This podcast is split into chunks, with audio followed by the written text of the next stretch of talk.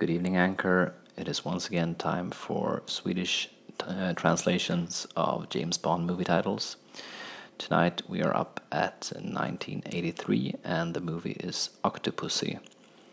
Uh, it still stars uh, Roger Moore as James Bond, and this one has quite a Swedish connection because it features not one, not two, but three Swedish actresses in uh, various parts. Uh, the big one being Maud Adams, who plays uh, the titular character of Octopussy. Uh, Adams was also in The Man with the Golden Gun, where she played Andrea. So she's one of few actresses who's been in multiple Bond movies, playing different characters. Uh, apart from her, there is also a woman named Kristina Wayborn who plays Magda, one of Octopus's henchwomen, I think. It's been a while since I saw this movie.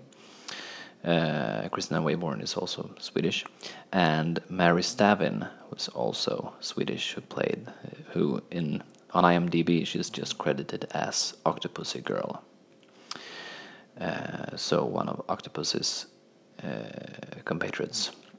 And uh, Mary Stavin will also appear in the next Bond movie, so she's another one of those who appears in multiple movies. Um, I think this is quite a good movie. It's not as good as For Your Eyes Only, but it's. Uh, I thought it was fun last time I saw it. I enjoy it. Uh, its Swedish title is simply Octopussy. It's not translated in any way. Uh, nothing, nothing's done with it really. It's just same title as the original. Okay, James Bond will return in A View to a Kill.